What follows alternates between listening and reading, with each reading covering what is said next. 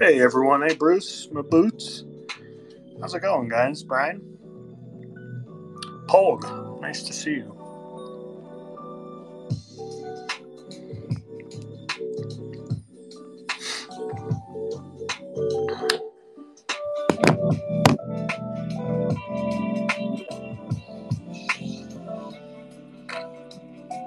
Hey Brian.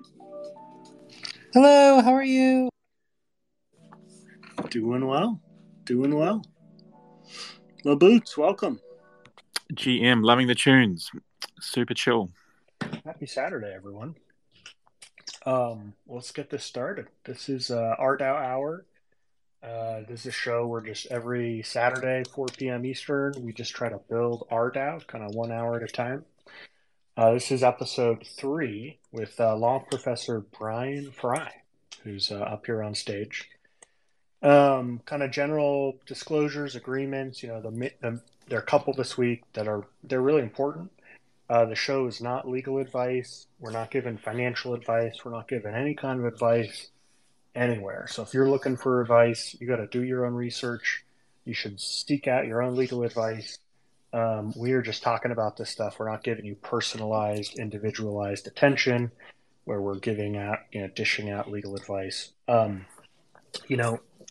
own Rug Token. I own Genesis NFTs.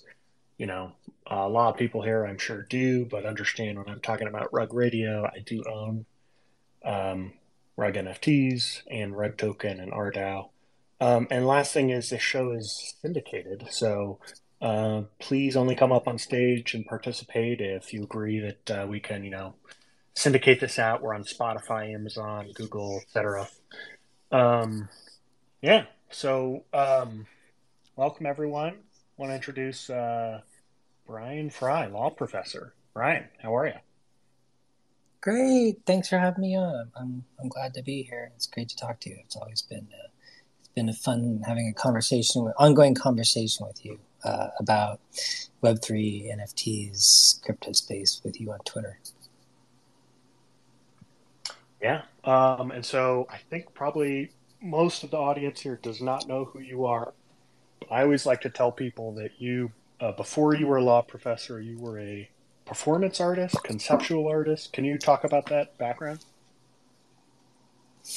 Sure. Yeah. So I went to art school in the mid 90s, studying mostly experimental film and kind of new media conceptual art, and went to New York after that. Spent several years in New York, working as as an artist, making mostly films among other things. I ran a weekly experimental film venue on the Lower East Side, and I wrote about film and art for a bunch of different publications, mostly art magazines and journals and that sort of thing.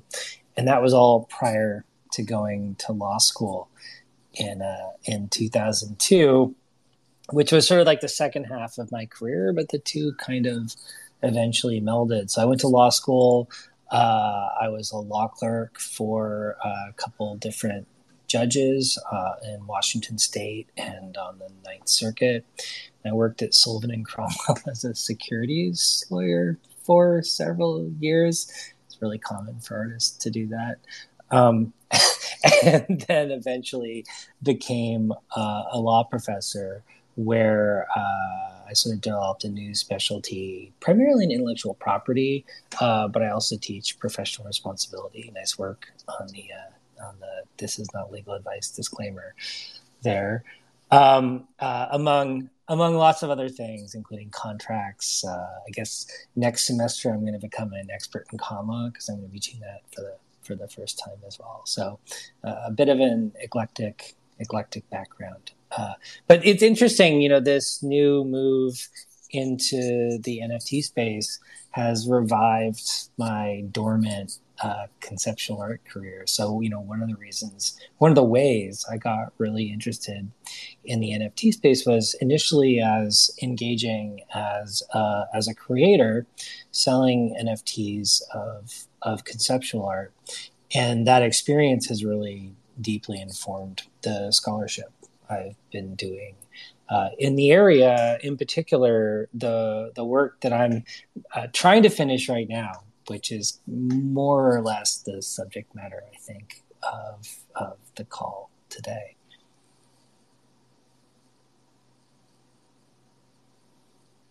Yeah.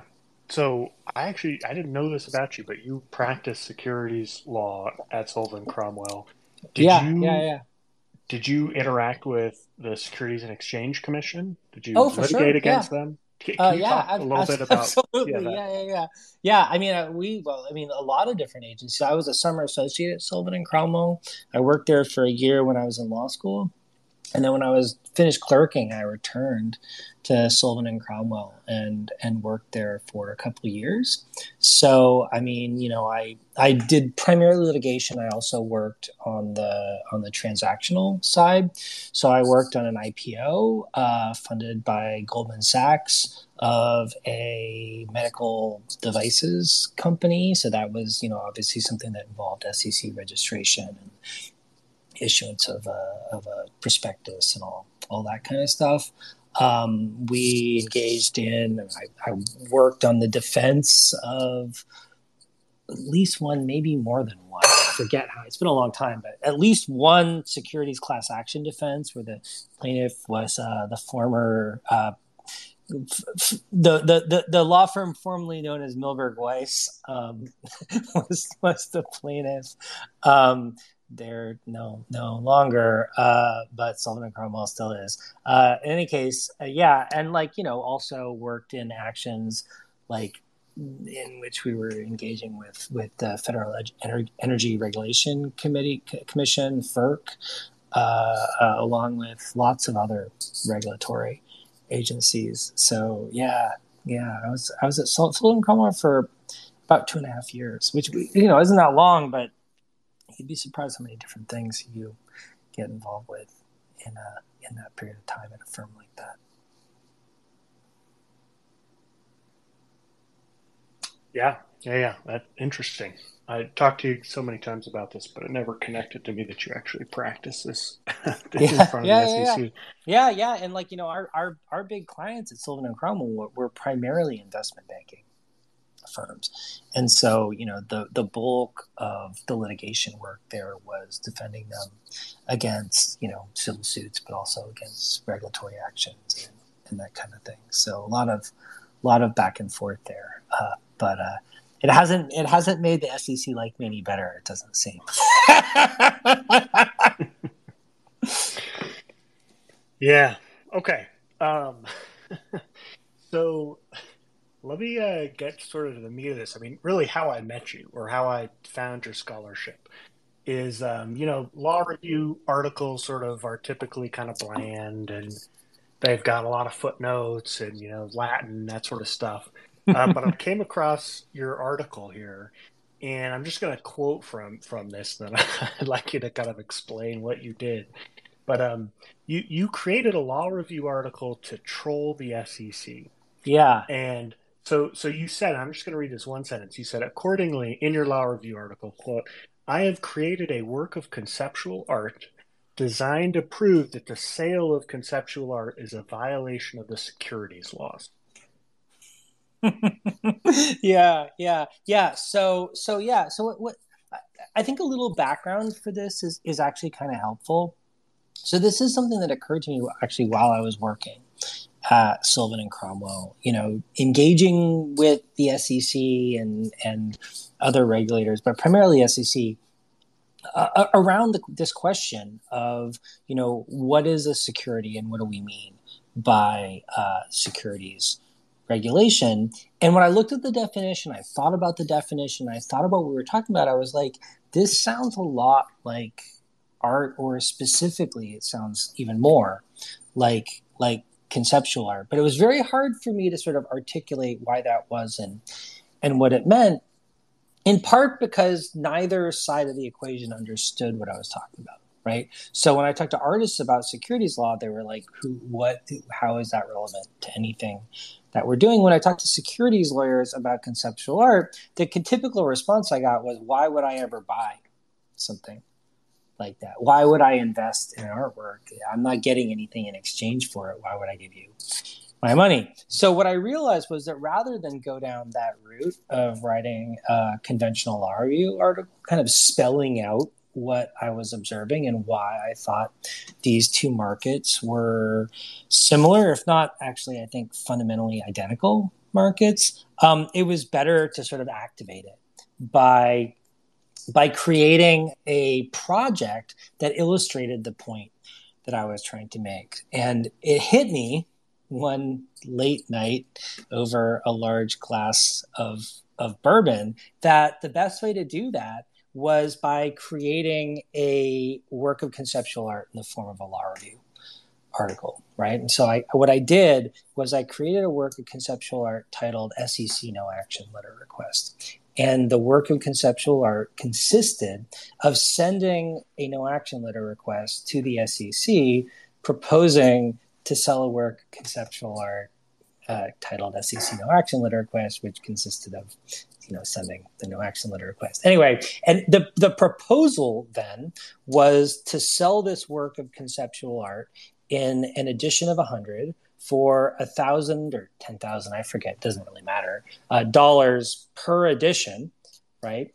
And to conscript law professors to help me sell this work to other people and to take the proceeds from the sale and invest them in the promotion and sale of additional editions. And so in the paper and in the no action letter request that I actually sent to the SEC, I explained to them how this project intentionally satisfied all four prongs of the traditional Howey test for whether or not a proposed investment opportunity is a security. In other words, Howey test says that a investment contract or any other investment product is a security if it involves the investment of money in a collective enterprise in which you expect to generate a profit from the efforts of others. And I was like, well, when you buy an edition of this conceptual artwork, what you're getting is an investment in effectively my project of promoting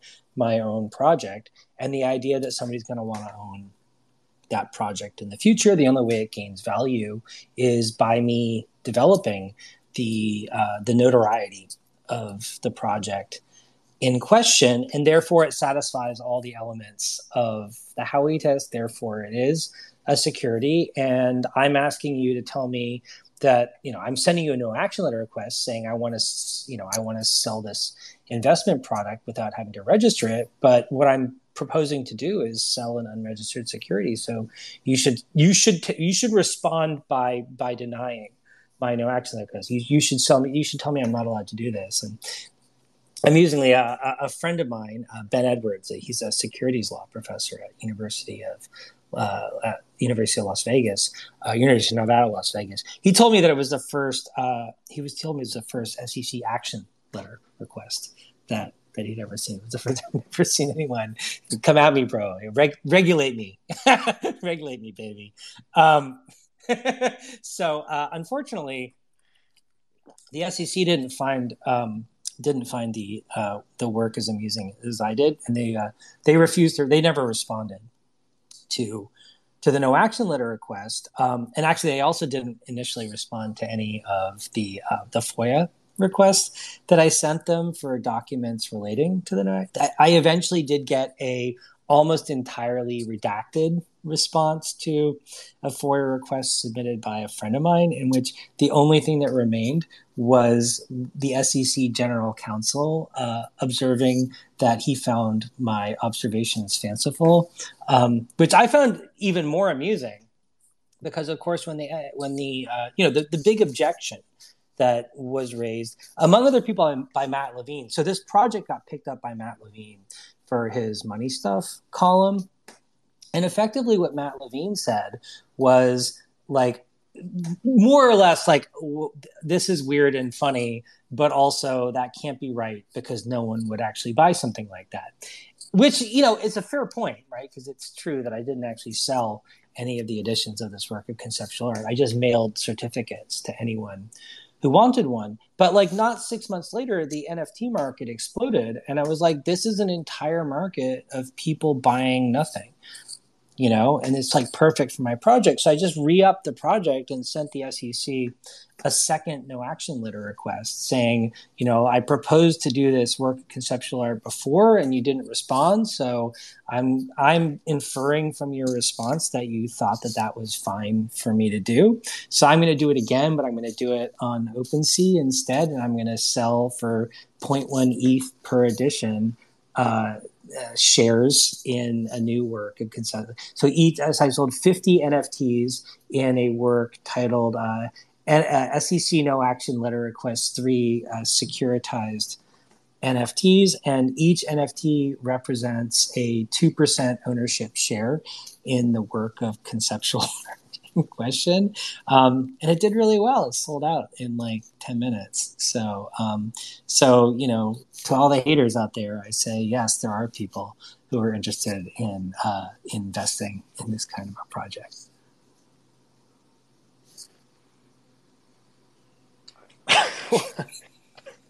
Wow.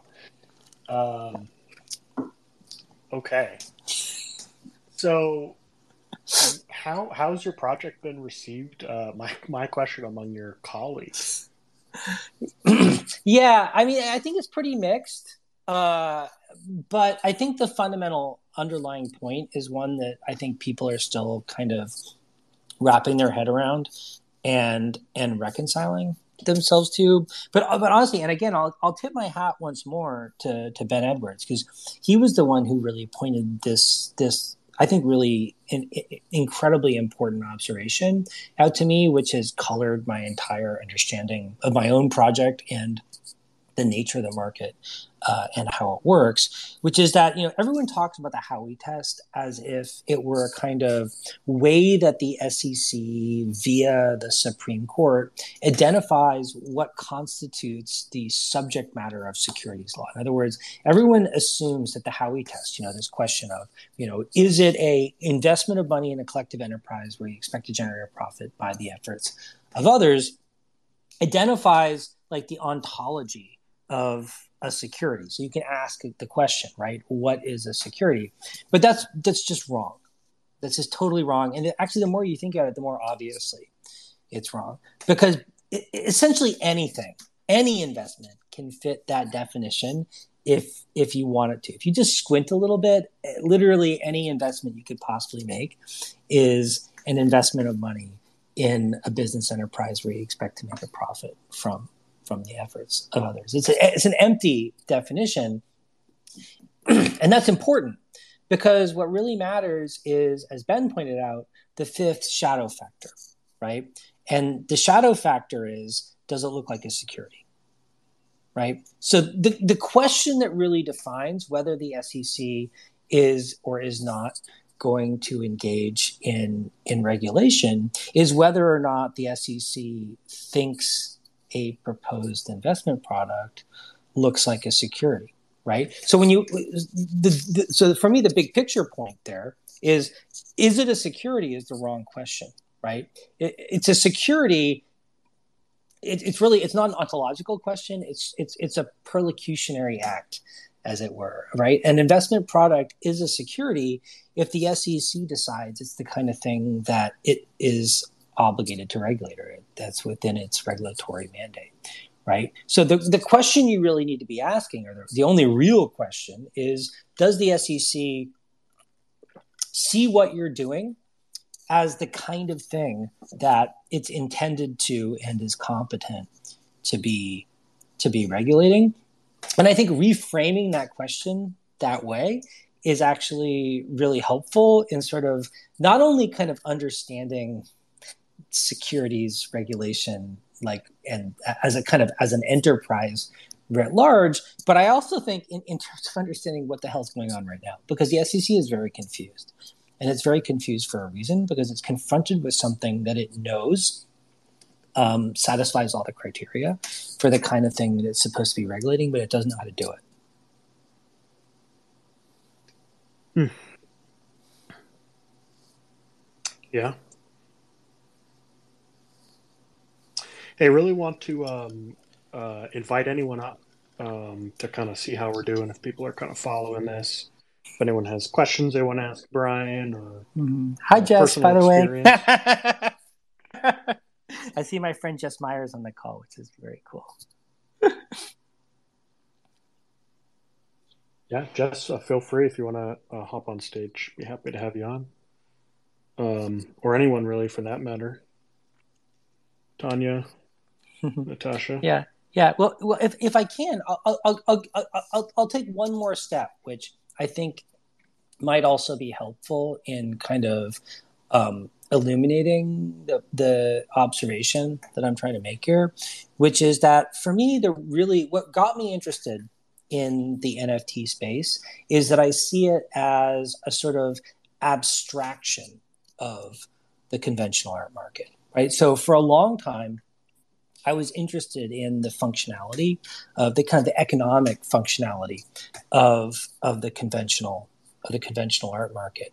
And what I realized as I started studying the NFT market was that the conventional art market, and by conventional art market, I mean the market in art as an investment product, right? Not the market for like art as a consumption good, like as something you hang on your wall, but the market for art as something that you invest in and hope to sell for a higher price in the future, that the conventional art market has always been a securities market. Because when you buy into the conventional art market, what you're really buying is an entry in an artist's catalog resume. You're not buying an object, right? You're buying an attribution, right? And that entry on the catalog resume, that ledger entry, comes along with a physical object, right? It comes along with a physical token.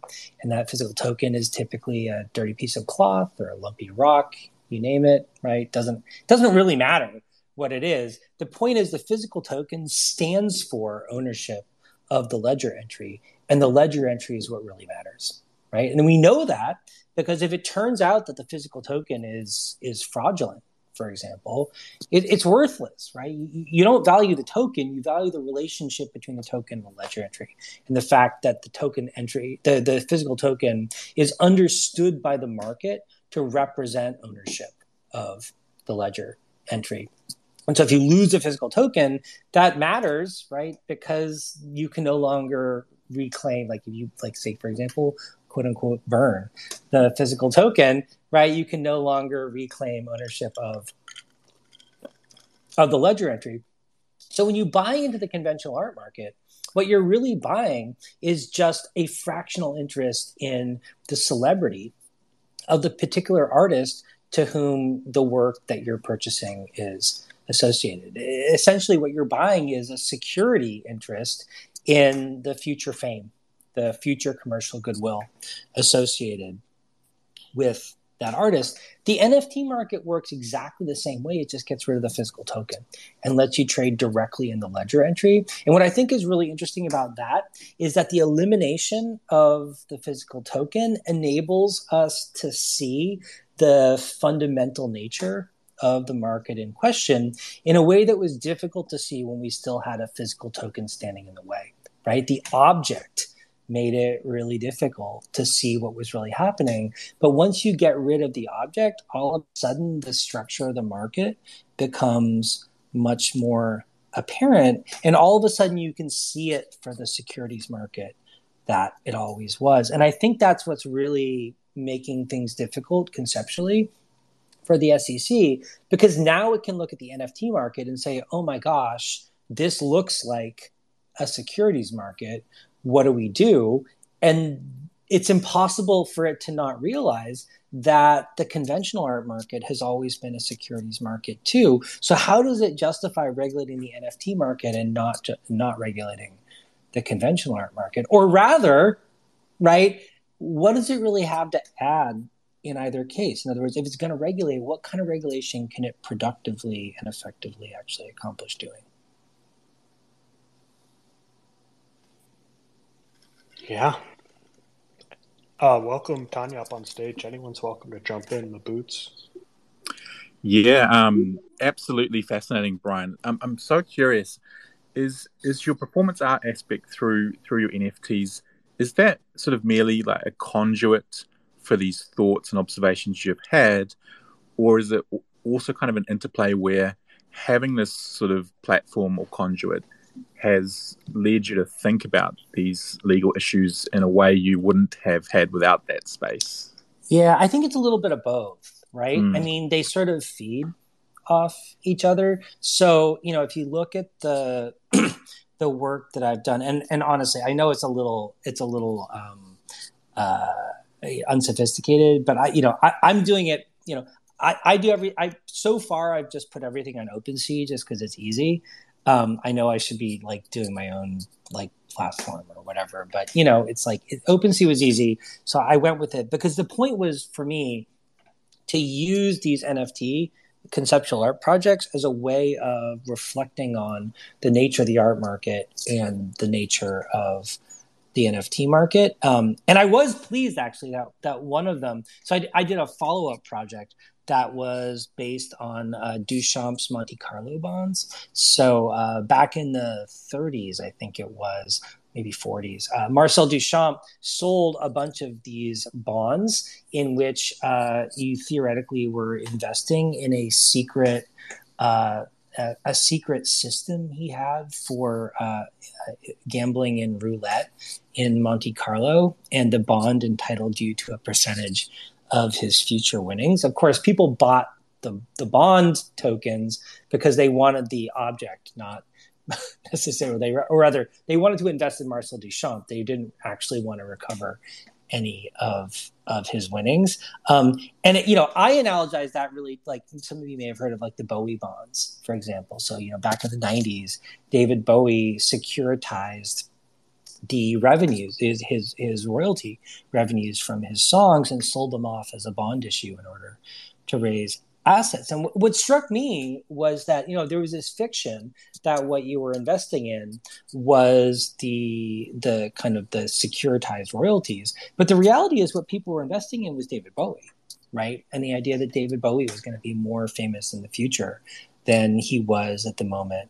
that he was selling the bonds. In other words, that his fame was going to increase, and so the bonds would increase in value along with it. I kind of was making the same point. So I created an NFT project called it was an NFT bond issue in which if you paid 0.1 ETH, I promised to pay you back 0.2 ETH in 10 years based on my secret strategy for investing in NFTs. And OpenSea dealing. What is it? Yeah, what is the name of this collection? Because I hadn't come across this one. What is it called? It was delisted. Oh, okay, there we go. because it was too explicit about being an investment product, but also it was intended as a joke, right? Because the idea was that in order to redeem the value of your bond, you would have to burn the NFT. Right. So what you're really making a bet on is the artwork or the promise going to be more valuable in the future? And so I mean, I describe it in more detail in a paper I wrote for the Stanford Journal of Law and Blockchain. It's called The Art of the Token. It's on my SSRN page. So if you want the details, you want to see what the bond looked like and everything, go check it out there. I actually do have a few extra copies left available. So if anyone wants the physical object, just DM me and I'll mail you one. That is so cool to hear, and it's and of course it doesn't surprise me that you bring up references to Duchamp, because I mean, hearing you speak today and what I know of him, like, oh my God, the threads of playfulness and absolute in-depth rabbit hole. It's awesome. Yeah. I'm a big fan of his. He's quite his work is quite an inspiration for my own, and I think he's newly relevant, as has been so often the case, but especially at this moment in time. I think a lot of his observations about the art market and about art creation are really, especially contemporary right now.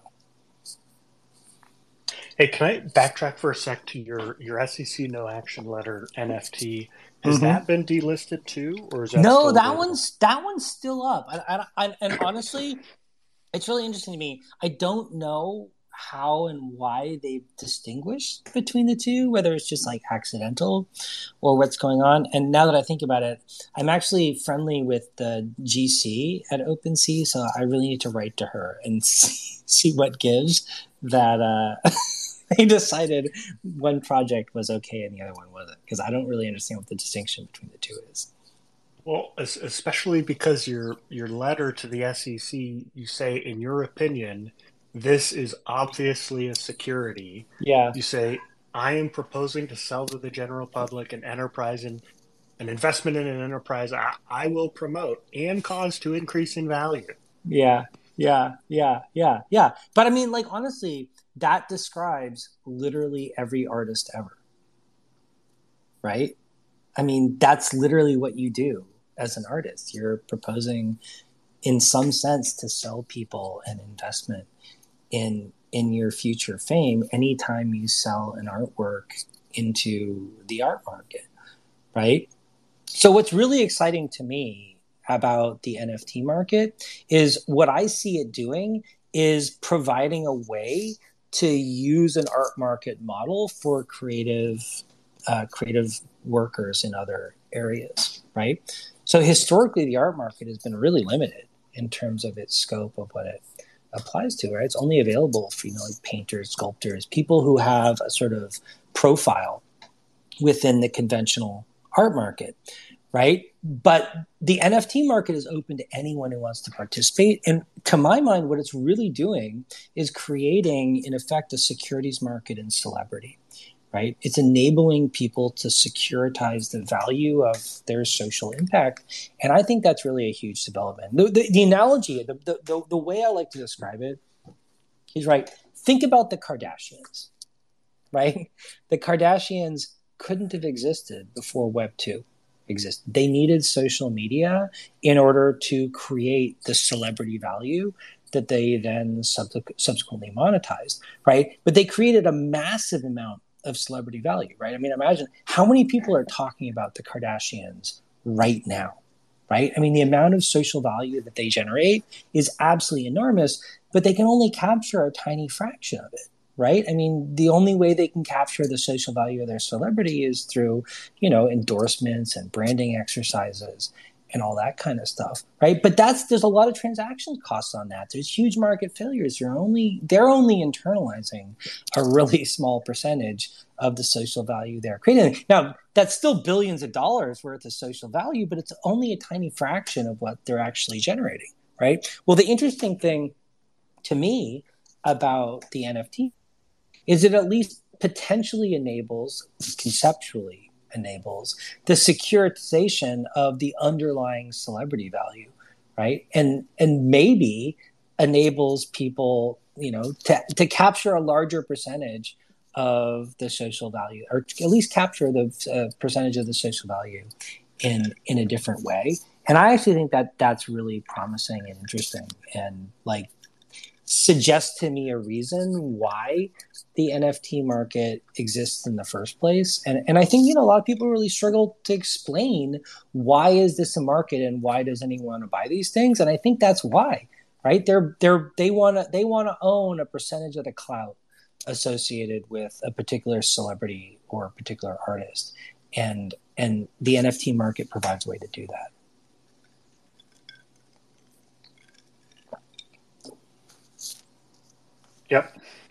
Yep. Hey, anyone else on stage want to continue this conversation, or feel free if you want to raise your hand and jump up? Yeah, Tanya? Hello, hi. So I have a question. I mean, you're talking about art, like, you know, NFTs, art NFTs that are just sold for the art. But what about NFTs? It could be NFTs from a prominent or not prominent artist, but they come attached with promises before mint, you know, like promising big partnerships with the famous brands, or, you know, saying, oh, we can reach a 38th floor, and promising all sorts of financial gains. And then after mint, that, you know, the founders don't deliver on all the promises. Does that change the definition? I mean, does that change whether the SEC would define that as security? Yeah, well, I mean, I would say use a couple different words, and that sure as hell sounds like the art market, right? I mean, you know, people sell art, and it comes along with all kinds of promises, right? You know, buy art from a gallery, you expect a connection with the artist, maybe an invite to the opening, maybe this artist is going to be hot and this stuff's going to be more valuable in the future, blah, blah, blah, you name it, right? I mean, that's just the art market that you described, right? I think the hard thing from a securities regulation perspective is what to do with that, right? Because, look, the SEC has kind of to, well, it has many different mandates, but the two most important ones are maintaining market regularity, right? So kind of maintaining efficient, like, capital markets. And then the second one is investor protection. And in some cases, those two purposes are in sync with each other. But in a lot of cases, they're really not. And they can even be kind of at cross purposes. And I think that, you know, these developing markets really offer a version of that. The SEC is kind of, and securities regulation writ large, is sort of premised on the idea that what we need is disclosure, and that disclosure of the relevant information is what enables people to invest with confidence. And really what it comes down to is look, when I sent a no action letter request, what I was really asking was for the SEC to say, you're allowed to sell this investment product without disclosing additional information about the product that you're. Registration just means disclosure of information. So the entire process is just a question of how much are you obligated to disclose before you sell the investment product. Well, in a lot of these cases, everything relevant is kind of already disclosed. I mean, whether or not somebody follows through isn't a disclosure. I mean, that could be, I guess it could be a fraud claim or something along those lines if they promise to do something and they don't, right? At least maybe a breach of contract, I don't know, right? But I mean, like, that's not really a securities regulation issue per se. And in addition, right, a lot of what you would be obligated to disclose in a securities registration filing is already publicly available on the blockchain, right? I mean, all the transactions are available for anyone to see. You know, so a lot of what would normally be the subject of disclosure is already available to everyone. I think the really interesting question from a regulatory standpoint is, you know, if a regulator is going to ask for more disclosure, what kind of disclosure does it think is relevant? What kind of disclosure is it going to ask people to make? You know, I mean, it's like, you know, telling people I'm in the business of selling monkey pictures is not a particularly helpful disclosure, right? I mean, like, what do they need to know that's going to help them better understand the nature of the product that, or, you know, of the investment that they're making? You know, I don't know, right? I mean, it's not to say that there isn't plenty of space for potential regulation and disclosure, but I think the SEC needs to spend some time thinking about what that would look like and maybe whether it's the right agency to do it. You know, I mean, you know, maybe this is better for a different agency. You know, should it go maybe to the FTC, right, or the CFTC, right? They have a lot of experience in consumer protection. Maybe they would be a better regulator under the circumstances, depending on, you know, what we really interest, what we think the regulator wants to accomplish. Thank you so much. It's very this space is very interesting. I've been waiting to join. So. Cool. I really appreciate you being here.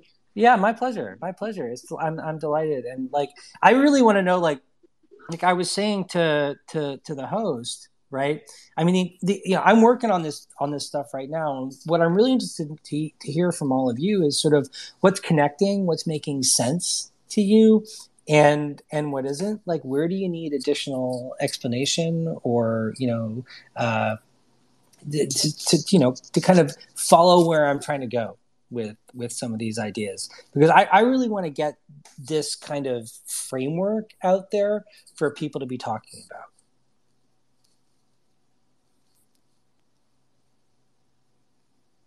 Yeah, let's go to DFI. Got your hand up. Hey there, thanks, and thank you, Brian. I was aware of your NFT project, but didn't know the background, so. It's really nice to hear that. Cool. It's nice to hear that you're kind of pushing the boundaries here. I'm in the legal side, not an attorney, of just kind of, you know, being involved in the NFT space. I was not aware that the art market, I think, operated in the way it does. Maybe I guess I need to read your some of your journal articles, but I'd be interested to hear you speak a little bit more to, you know, how I guess artists maybe, you know, give that implied promise of future value, how they go about marketing. I'm kind of aware of that world. And I know so much of what the SEC focuses on. That's actually a great. Yeah, that's a good point. I need to spend some time on that in the paper. And yeah, and the reality is the conventional art market is it's incredibly opaque, right? And the opacity is what makes it function in the way that it does, right? So we all have this idea of, what the art, that art, this painting by this famous painter is worth, millions and millions of dollars. The reality is that only a tiny fraction, like way less than 1% of art kind of sold with the intention of having a possibility of having value on the secondary art market ever ends up having any value at all. The overwhelming majority of art resells for zero. It has no value on the secondary. So it's like, in a way, it's a lot like a lot of NFTs, only worse. Right, on some level, because the conventional art market is way less liquid. There are all kinds of expenses associated with maintaining the works, et cetera, et cetera. And what's more, there are all these barriers to entry, right? So it's not like you can just walk into an art gallery and buy a investment artwork whenever you feel like it, right? There's no prices, and there's no prices for a reason. It's because whether or not you're allowed to buy depends on who you are, right? Because the market is controlled by a small number of people who effectively determine what they're willing to purchase in the future, and therefore what's going to have value in the future. In other words, it's all about what's going to have clout down the line, what is going to be cool to own in the future, what other people participating in the conventional art market are going to value, right? So the literal reality of that is they'll have a list of who's allowed to purchase particular works by particular artists, and there might be conditions associated with that, right? I mean, it's not uncommon for gallerists to say, if you want to buy a work, by this particular artist, right, you can buy one, but you have to buy another one and donate that one to a museum, right? Because we want to get that work into a museum, and that's how we're going to do it. What's more, if you buy it, you're not allowed to resell it for, 5 years, 10 years, whatever, right? No flippers. You have to hold on to it. You can't sell it. It has to be a long-term investment. And if you do flip it, then we're never going to sell you another artwork again, right? And neither will anyone else, right? But so we're going to lock you out of participation in this market, right? So there's all of these unspoken rules associated with the art market that are used to manage financial investments in that market, and which to me, like, really underscore the extent to which that what you're really investing in is the long-term value of the celebrity of the artist in question. It's not the object. You're investing in the belief that this particular investment property, their celebrity, is going to be important and invaluable in the future. And so what I see the NFT market doing is just taking a similar kind of model and expanding it, giving access to that model to a much broader range of people, and sort of activating the social value associated with the expressive meaning that creators introduce into the world. Because, what's interesting to me is that, like, so much of social meaning is defined by creative actors, and yet even the most famous and wealthiest of them only internalize a tiny percentage of the social value that they generate. And so, I mean, I really see this as being a sort of a move into a new way of thinking about funding creative expression, really. And I think that's one thing that NFT technology can do. I don't necessarily think it's the only thing. I'm just describing the market I see and what I draw from that. But I totally acknowledge that there's every possibility that the technology could have lots of other uses that I'm not aware of and I can't anticipate. Interesting. Thanks for that. Mm-hmm. Yeah, Bruce, feel free. And anyone else, if anyone else wants to come on up, just raise your hand. I'll get you up here. Hey, hi, Brian. Nice to meet you. Hi. I want to go back to the beginning, but I also want to ask a question about the current state. So, you know, at the beginning when you were submitting your letter, the way you described it made it sound like just about any NFT project, if your letter was correct, would be considered security. Yeah. I mean, they kind of ignored you, but I mean, the description, because I haven't thought of it that way. You know, we've looked at so many different projects over the course of the last period of time. And so I guess, you know, what do you think of sort of the current state of what's happening with regulation and where things may end up if you want to, you know, say something there? Yeah, no, absolutely. I mean, look, your guess is as good as mine, right? And I think it's tea leaf reading right now to figure out what the SEC is going to do. But like, I've seen things coming out of the European regulators. I've seen things coming from Gensler. I've seen kind of unofficial things coming from the SEC suggesting that a lot of these regulators are looking at the NFT market and crypto markets more broadly, but the NFT market specifically, and thinking this looks like the kind of thing that we need to be thinking about. And I can't tell what they think they should do. And I honestly, I don't think they know.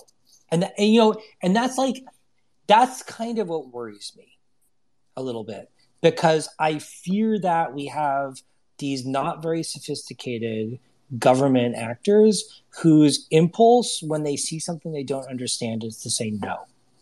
And I think that's a problem, right? Because I don't think that's their job, right? Their job is to try to make the markets work, at least in theory. Their job is supposed to be to try to make the markets function more efficiently and more effectively. But I don't think that they always fully internalize that as their job. Sometimes they kind of get this cop mentality instead and see themselves as being I actually think Matt Levine did a really nice job of describing this phenomenon, right? Where he said, like, look, you know, the SEC says we're in the business of providing, you know, regulatory advice. And so if you want to do a project, come to us and tell us what our project was, and we'll consult with you and figure out what our response is going to be. But the reality is, anytime someone goes to the SEC and proposes a project, it doesn't matter what they propose. If it's in the crypto space, the SEC just says no.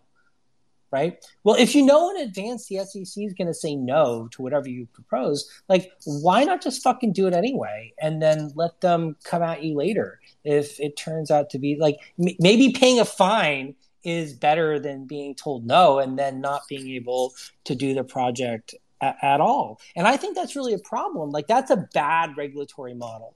But it's a function of the fact that the SEC is used to working with a really small number of big financial players. I mean, they're used to dealing with Goldman Sachs and Chase Manhattan and, you name it, a bunch of hedge funds. They're not used to promulgating rules where they have to be telling a kind of faceless public what you can do and what you can't do. And I think they need to figure out how to do that, because I don't think their old model is applicable to the market that they want to regulate. But they clearly want to do something, right? Because I think the SEC sees a new market. It sees a new market that looks like the kind of thing that fits within its mandate. And they see it as a kind of institutional obligation to step in and say, this is our turf, and it isn't the turf of some other agency, for better or for worse. I mean, maybe they shouldn't, but that certainly looks to me like what they're doing. So from your perspective, I guess, what do you think they should do? And do you think that the community can influence it in some way, in some positive way? Yeah, what do I think they should do? I don't know what they should do substantively, but I think procedurally they should be spending time learning about the market and figuring out how they can intervene as regulators in a productive way. I don't think that they have gotten themselves to the point where they can see the need for that yet. And I wonder whether maybe legislators wouldn't be helpful in kind of getting them to that place. right? So I mean, like, what can we do? I mean, I don't know, right? I mean, like, I've been talking to a bunch of different people about kind of trying to push the policy discussion in that direction. I hope I can talk to more. If anyone knows anyone I could talk to that would be helpful, I'd be happy to do it.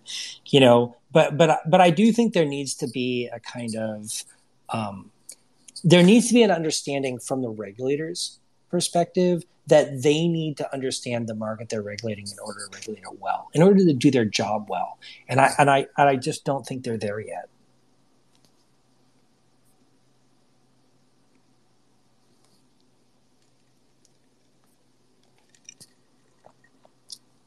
Yeah, Maboots, go for it. Yeah, loving these questions as well. Awesome questions. And one of the things that jumped out at me, Brian, from your letter was your signature at the end in the PDF, and it's cut off on all angles. It doesn't. You don't see the full signature. Was that part of your art? Was that part of a legal thing? Like what? No, I think it was actually just the law journal didn't do a very good job. Oh, okay. I was reading all this deeper meaning into it, but no. No. It was just the law journals that format these things. It's a bunch of students, and sometimes their formatting skills are not ideal. But I try to cut them some slack. I mean, they're doing their best. Oh, sweet! That's awesome. And kind of picking up too on that kind of question around like marketing and the traditional art space, or what you've reflected upon within this space, I'm really keen to hear your thoughts when it comes to scarcity. Yeah, anything you have to sort of share around that would be great. Yeah, I mean, I think that from an NFT creator's perspective, I think that's really important, because the thing you got to recognize is that every time you're selling a new NFT project, what you're doing is diluting the value of your stock, essentially, right? You're issuing new stock after old. And, at a certain point, the number of people who want to continue investing in the project is going to diminish. And, you just need to for me, it's like thinking about selling NFTs as essentially being about selling a securitized interest in the future interest, the future value of your project, I think ought to structure the way you think about the nature of the business enterprise, right? That what you're selling isn't a consumption good. What you're selling is an investment good. And you need to think about, who your investors are, how many investors you have, and how you're going to tell the story of why this is going to be a good investment long term. In other words, why is this going to be cooler in the future than it is today? So succinctly put, and I think sort of instinctively we do make decisions on that basis. I know I do. I a lot of it. Okay. All right, okay, this artist, oh gosh, they're releasing another sort of 200 editions next week and this week. And I also thought what you spoke to about the traditional market and, the galleries sort of playing that role, who's allowed to buy what work. I think there are some parallels in terms of allow list of things. Yeah, absolutely. No question about it, right? Mm. Yeah, I just think that the difference is like, so it's very amusing to me for someone who comes from looking at the conventional art market to like look at the NFT market and people are like, oh, it's the liquidity is so bad. And I'm like, dude, right? Like when I first started selling NFT projects, right, there were people reselling them while I was still selling, like still pricing the original NFTs, right? I'm like, it may feel like the liquidity is hard because it's hard to find buyers, but when you compare it to the conventional art market, it could not be more liquid. Like, I mean, think about it, right? In the conventional art market, in order to resell a work, you have to like schedule a sale with Sotheby's and pay them fees and get the artwork there and show it. It's a years long process. In the NFT market, you list it and you could sell it in 30 seconds. So I mean, for me, it's like what's interesting is by increasing the volume and decreasing the cost of entry, it creates the availability for a huge number of people to get into a market and celebrity that wasn't available to them before. It's something I've thought about a lot too, and like, I mean, if I sort of think of local galleries I could go into and spend $1,000 on an artwork, like there is no market for that, you know, and no. At $1,000 too, no. Which no. Is, yeah. You know, zero market, eh? Yeah, no, exactly. It's like people say, like, oh, you know, you go to a car dealership, you drive the car off the lot, and it's like the value drops by 30%. Well, you go to an art gallery, right? You buy a work of art. When you walk out of that gallery, the work of art you just bought is worth nothing. Nothing. Because there is no market for it. It's literally impossible to resell that work, right? And that's what for me felt like that's actually like not true when it comes to NFTs, which is mind-blowing to me, right? The fact that you could buy an NFT for $100 and resell it. No, you resold it at a loss. You only got $50 back. Well, that's so much better than in any art market that previously existed, you know?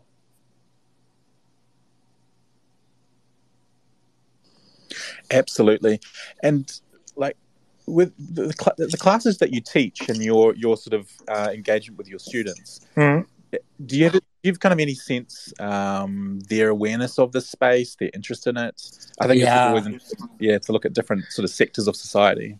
Yeah. So, I mean, you know, I teach at Kentucky, which is not necessarily like tech central, but I've definitely had students who are interested in the NFT market.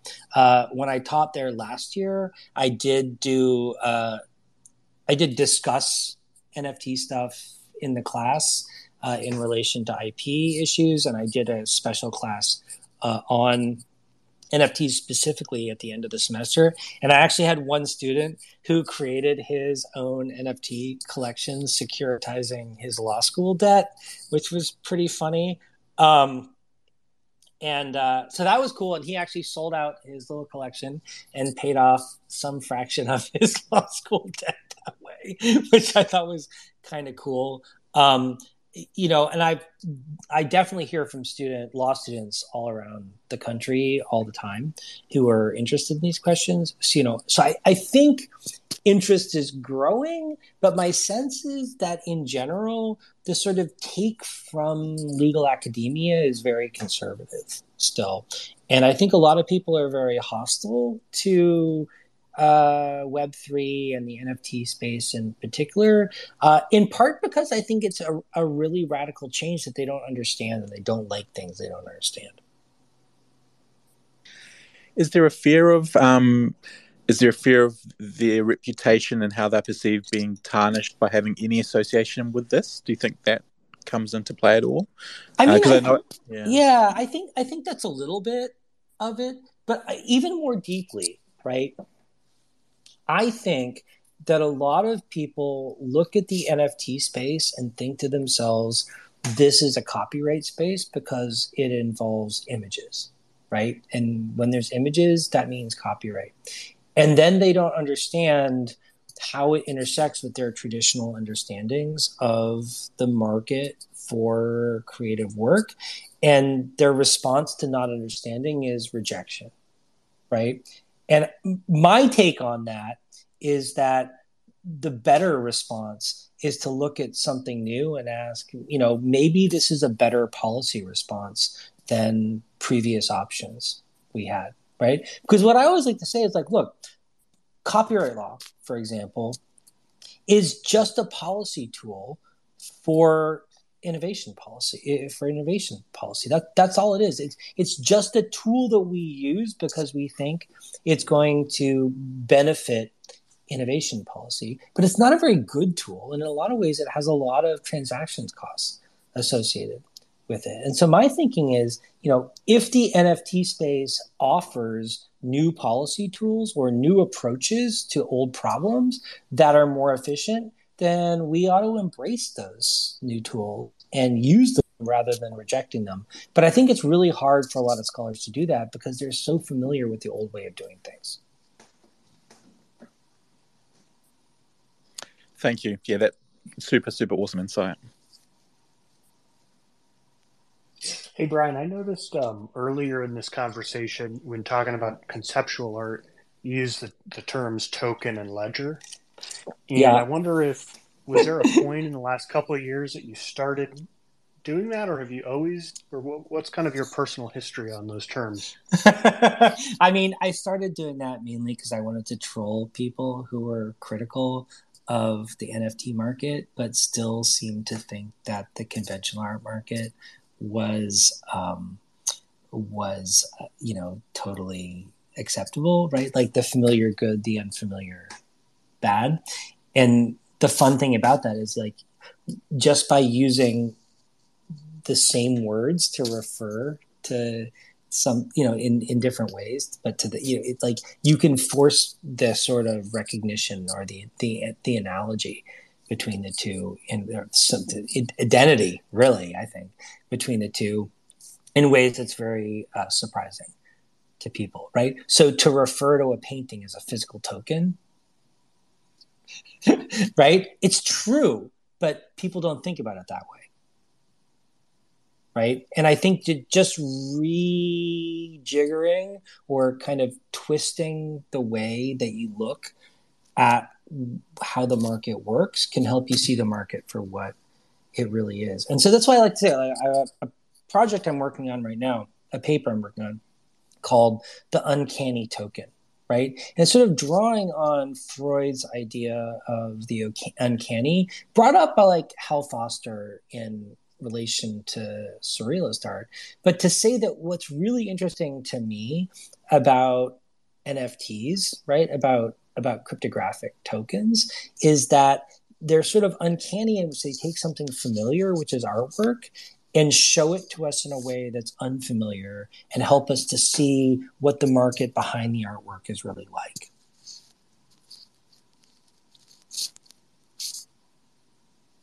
Yeah. I wonder if, are you familiar with the Currency or the Damien Hirst project? I think it's called The Currency.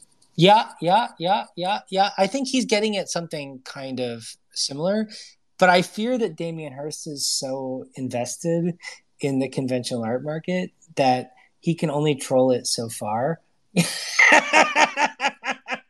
But yeah, you know, I understand that, right? He's made a lot of money that way, but you know, I think he's sort of like, he's going in similar directions to where I'm going.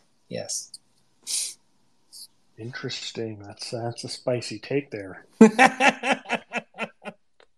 Yeah. Well, I think, you know, it's hard. Like, you don't want to kill the goose to lay the golden egg, right? I mean, Damien Hirst has a lot of money to still make off the conventional art market. So, you know, but I mean, I think if anything, Duchamp showed us that trolling the art market can be, you know, you can troll the art market for fun and profit.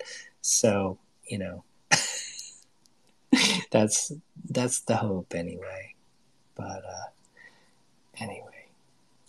Do you think this era will sort of be known as kind of an NFT era? You know, sort of like postmodernism, abstract, all those sorts of eras? It's funny. I was talking with this guy, Michele Colonna, a couple days ago for my own podcast. And he's like he was an art advisor who's now advising people in the NFT space. And what he said was like, this is the moment where it's like people are walking in the gallery and seeing the Campbell soup cans or Brillo boxes. And I think he's right. Right. I mean, I think that that's for me, that's the best analogy. Like, this is a kind of a fundamental, like, paradigm shift moment, I think, in that cultural space in the art market. And I think it's hard for a lot of people to accept that because it's so different from what they expect and how they understand the market they've been participating in the past. But I think that for people who can see it and can see why it's interesting and promising, I think it's a real opportunity.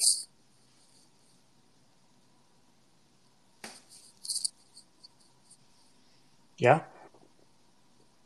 Yeah. Well, anyone else is free. If anyone has any questions, wants to come up, share your experience, feel free to raise your hand. I'll get you up on stage. I've really enjoyed having Brian Frye here. He's a professor at the University of Kentucky Law School. Yeah, it's my pleasure. My pleasure. I'm actually, so this semester I'm visiting at Southern University in Baton Rouge. And in the spring, next semester, I'm going to be visiting at Tulane. So my wife is a law professor at Tulane Law School. And the hope is that I will eventually be able to transition down here and be teaching at Tulane instead, because we really like New Orleans, and it'd be nice to be on the same faculty as her. So, yeah.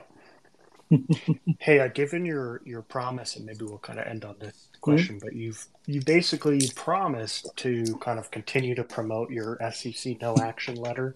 I did. Mm-hmm. Have you thought about, something like giving an airdrop out to your holders? Something, to expressly, reward them? I've done some of that in the past.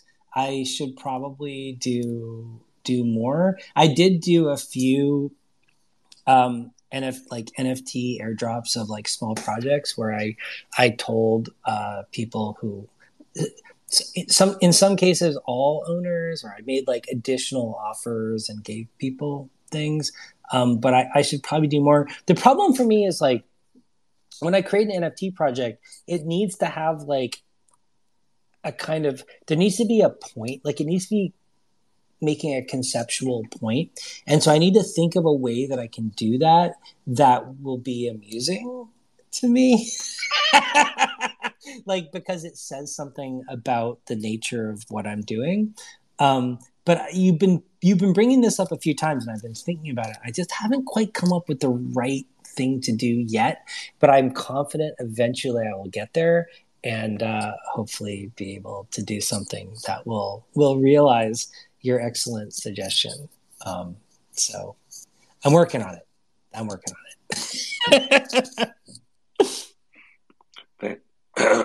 Thanks. Is the link to your letter on your profile? I haven't looked.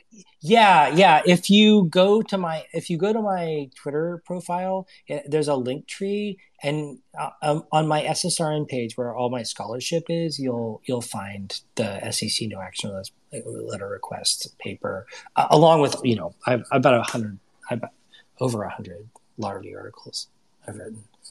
So lots of stuff there. Awesome. You'll find it there. Yeah, ball is life. I add you up on stage here if you want to ask a question or say hello. You're welcome to. Thanks. Hello. Brian, I've been following you for a little. I always like your takes, and was only able to catch the last little bit. I was just curious. So, a big issue with NFTs, or people are speculating, is like these promises of utility and so on and so forth, and how that can possibly relate to securities and whatnot. And I was just curious what this isn't like a direct question per se. I'm just curious your perspective on the recent art, just because it's like in the consciousness of like crypto NFT Twitter or whatever, the whole art gobblers thing, and like that whole drama, and like whether like I don't know, like there was like there's an influencer who like got a bunch of crap for imitating somebody else, and just I don't know, these whole like to me when like someone is promised an allow list, that's like basically that's like feels like paid promotion to an extent. And it's like there is like a market value, and so I'm just curious whether you think that will start to get regulated or be under the microscope, and just personally how you feel about that too. Yeah. Well, I mean, obviously the FTC has been on this for a long time, right? I mean, they've been regulating what they perceive as kind of promotional, like social media posts, or at least purporting to regulate that. I mean, it's pretty unclear exactly how that's working. I mean, I would say like if you're interested in seeing someone kind of predict or discuss what the similar regulation might look like in the NFT space, I'd look to my friend Alex Roberts at, she's now at Suffolk, I think, or Northeastern, I forget. She just lateraled from New Hampshire to another school. But she's done a bunch of work on influencers and on FTC regulation of influencers. And I would suspect to see a similar kind of approach be taken, because I don't think it's really all that different of a phenomenon, you know? So, I mean, you know, like looking to like how you have to disclose your relationship to a project when you're using your celebrity to promote it. I expect that will likely be the way that people respond, that regulators respond to those kinds of issues. But I mean, I think it also gets to, like, for me, in some ways, like kind of these deeper questions about, you know, what are we really regulating and why? And when we talk about utility, what do we mean by that? And I just feel like in a lot of cases, people are trying to tell a story that makes sense to them based on what they already understand, even if it doesn't necessarily fit with what they're actually describing. And I get it, right? Because it's like you want to use familiar things to describe new things because you know what you understand. And so if you don't understand something, you want to fit it into a box you already have available. But the reality is sometimes things are just new and you need to find new terms or new ways to describe and understand them. And I think maybe this is one of those cases, and that like kind of old frameworks aren't necessarily the best way to understand what's happening now. And like a lot of what people say about utility seems made up to me, and maybe we should be thinking about more fundamental value propositions.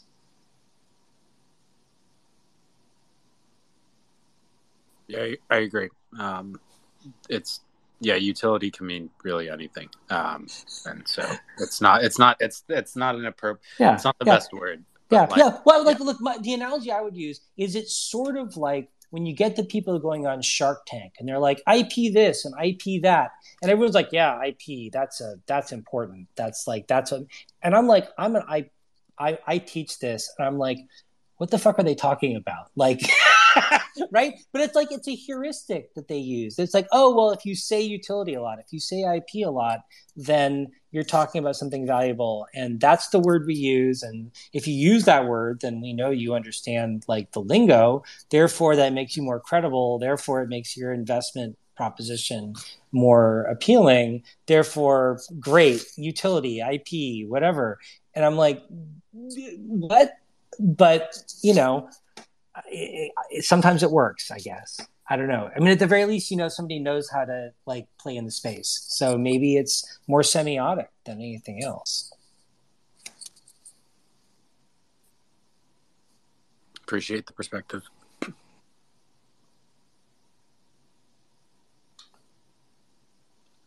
Yeah, well, thank you so much, Professor Brian Frye.